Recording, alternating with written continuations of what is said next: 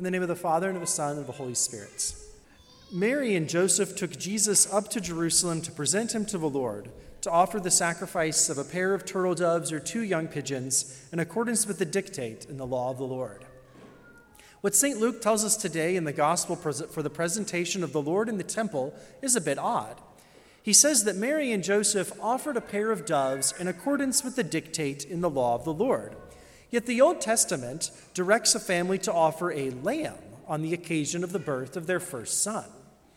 In the Old Testament law, the firstborn male of every animal was not to be fattened and eaten, nor set to pulling the plow, but was to be sacrificed to the Lord.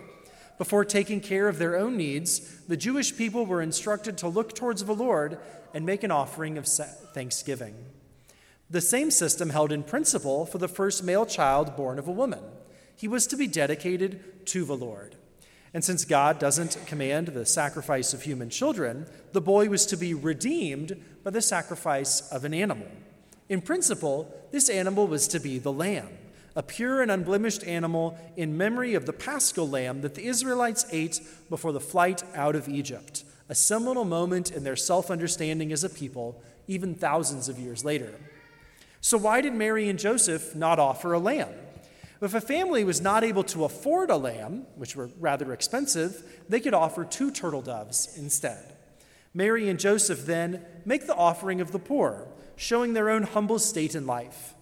Nevertheless, despite their poverty, they are determined to fulfill the prescriptions of the law. They undertake a costly, lengthy, and even dangerous journey to Jerusalem with a 40 day old baby in order to present him in the temple. That could seem extraordinary, but really it's not that special on its own. Countless other people would have been doing the exact same thing on the exact same day. But yet, when we see the full picture of what is going on, this is no ordinary presentation of a 40 year old, a 40 day old baby boy. Together with Simeon and Anna and all the people present in the temple, the priests who make the sacrifice, the money changers who help them to purchase the turtle doves, the people conducting the ritual washings and off purifications, the simple offering of a poor couple becomes a critical event in the history of salvation. The Lord coming for the first time into his temple. There's an important lesson here for all of us, too. We, too, are called to participate in this history of salvation. The early events of Christ's life that we've been celebrating for the past 40 days of this extended Christmas season that ends today with the presentation of the Lord are meant not merely to be remembered, but to be made present here and now. We're meant to make of ourselves an offering to the Lord. This seems a daunting task, making Christ's life present here and now in Goshen, Indiana. And just like Mary and Joseph, none of us can bring Christ to the temple on our own. God has called us together as a church, as a parish, to accomplish this mission as He has entrusted it. So, how has St. John the Evangelist Parish fulfilled and even grown the mission entrusted to us this past year? Let me give you just a few examples. Last summer, we took a group of parish employees and volunteers through an extensive training program on evangelization and discipleship. We learned how to witness to Jesus in an effective way for our modern culture from people who have experienced successfully bringing Christ to the secular world. The, com- the people who completed that training are now practicing their skills by mentoring fellow parishioners and helping them to become evangelizers too. We'll continue growing this group into a one on one faith mentoring team that can help evangelize in the world and foster disciples within our parish. We've been doing a lot of work too to prepare for our next generation parish initiative. Having gathered data and lots of input, our envisioning team will begin work this Saturday on our vision plan that will guide us for the next few years of our parish's life. We're so excited to explore the opportunities that this process will present. This year has also seen further growth in our catechesis program. We're doing more than ever to equip our parents to fulfill their mission from the Lord to be the first educators of their children in the faith. Greater accountability has led to higher mass attendance on the part of many religious education families that we hope will help them to establish a pattern of discipleship for their children. These are not just programs that we're putting on, though. We're really talking about lives being transformed. There are so many ways that lives are being transformed by the work that we're presenting before the Lord here in our parish. A few months ago, members of the Goshen Coalition for the Homeless approached me about starting a partnership with our parish. Goshen, they explained, had nowhere for people in need to get a hot meal in the evening. The window, of course, uh, has hot meals during the day for lunch. There were no evening meal opportunities. Uh, something different. Uh, it said that we were one of the only communities in the area that had that problem. They had all the resources necessary to make the meals happen, except a place to do it. I brought our parish staff together to talk about whether we could make this happen here at St. John's.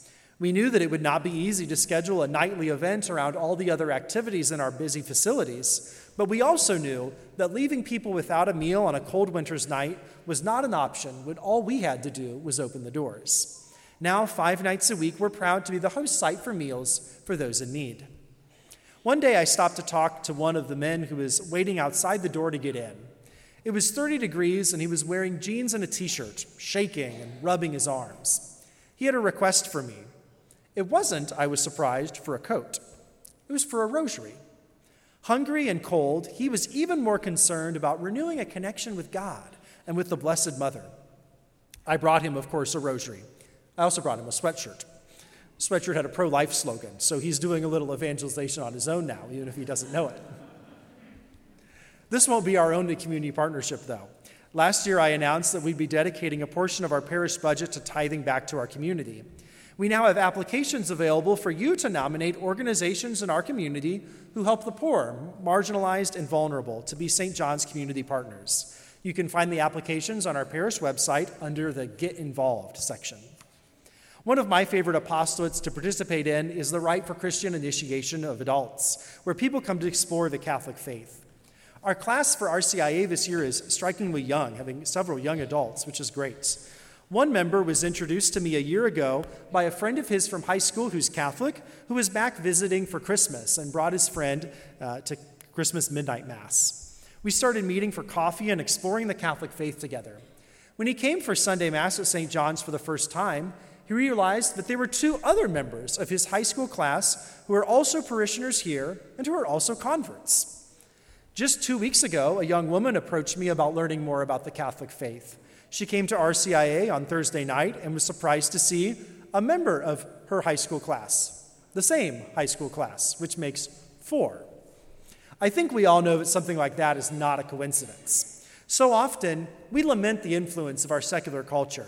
We lament being, a part, being in a part of the country without many other Catholics. Well, let's do something about it.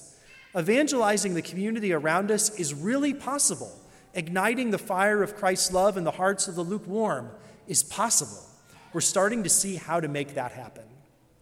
Mary and Joseph, while presenting Jesus in the temple, made an offering in accord with their position in the world. You won't be surprised to hear me ask you to do the same. Some people might say, We can't do all these great things without your help. But I don't like putting it that way. There's no we who do the work of the church and you who support it. This isn't your typical nonprofit organization. We're talking about a task given by God to all of us. All of us have that responsibility and opportunity to make St. John's a living sacrifice before the Lord that is transforming us and the people around us. What if we could do even more? What if we could provide more formation to parents to make missionary disciples of their children and protect them from the dangerous influences of the world around them? What if we could do even more for our community? What if we could better reach the many teenagers in our parish? What if we could train more people to be faith mentors and evangelizers, making Catholic disciples in the midst of a rapidly secularizing world? This week, you'll be receiving a special brochure in the mail, along with a commitment card to renew your financial commitment to support our important work at St. John's. Next week will be our Commitment Sunday, when you'll hear from fellow parishioners about how we as a parish are presenting ourselves before the Lord. This week, when you receive that commitment card, I want to ask you to take the time to talk with your family about your sacrificial support of our parish. Each of us should be in the habit of reevaluating our situation and recommitting ourselves so that our giving is not just a matter of habit or a scattered approach, but an intentional act of love for God by sacrificing for the good of His church, for the work of the gospel, like Mary and Joseph walking all the way to Jerusalem with that little 40 day old baby to present him to God. This uh, ongoing discernment of your own uh, financial generosity could mean you know, reevaluating what you've maybe you already are, you know, a, a really intentional giver who gives week in and week out. Maybe this is the opportunity to look at what you've been giving over the last year and see if that still corresponds to the financial situation you're in. Maybe you've been making the offering of turtle doves, but could be making the offering of a lamb. Or maybe it's the opportunity for you to begin this process of intentional sacrificial giving to support the work of the gospel here in our parish. This is the perfect opportunity to evaluate your own financial position and begin that process of intentional sacrificial giving to support the work of the gospel here. Thank you so much for all the ways that you've been, you've been generously supported our parish in the past. And thank you for considering how you'll be able to support St. John's in the year to come as you look over and pray over that commitment card and bring it back next Sunday. Each of us works together in a committed, if each of us works together in a committed way, if each of us makes the sacrifice appropriate to our own situation in life, we can make even more incredible things happen to build up God's kingdom, to make disciples here in our community. In the name of the Father, and of the Son, and of the Holy Spirit.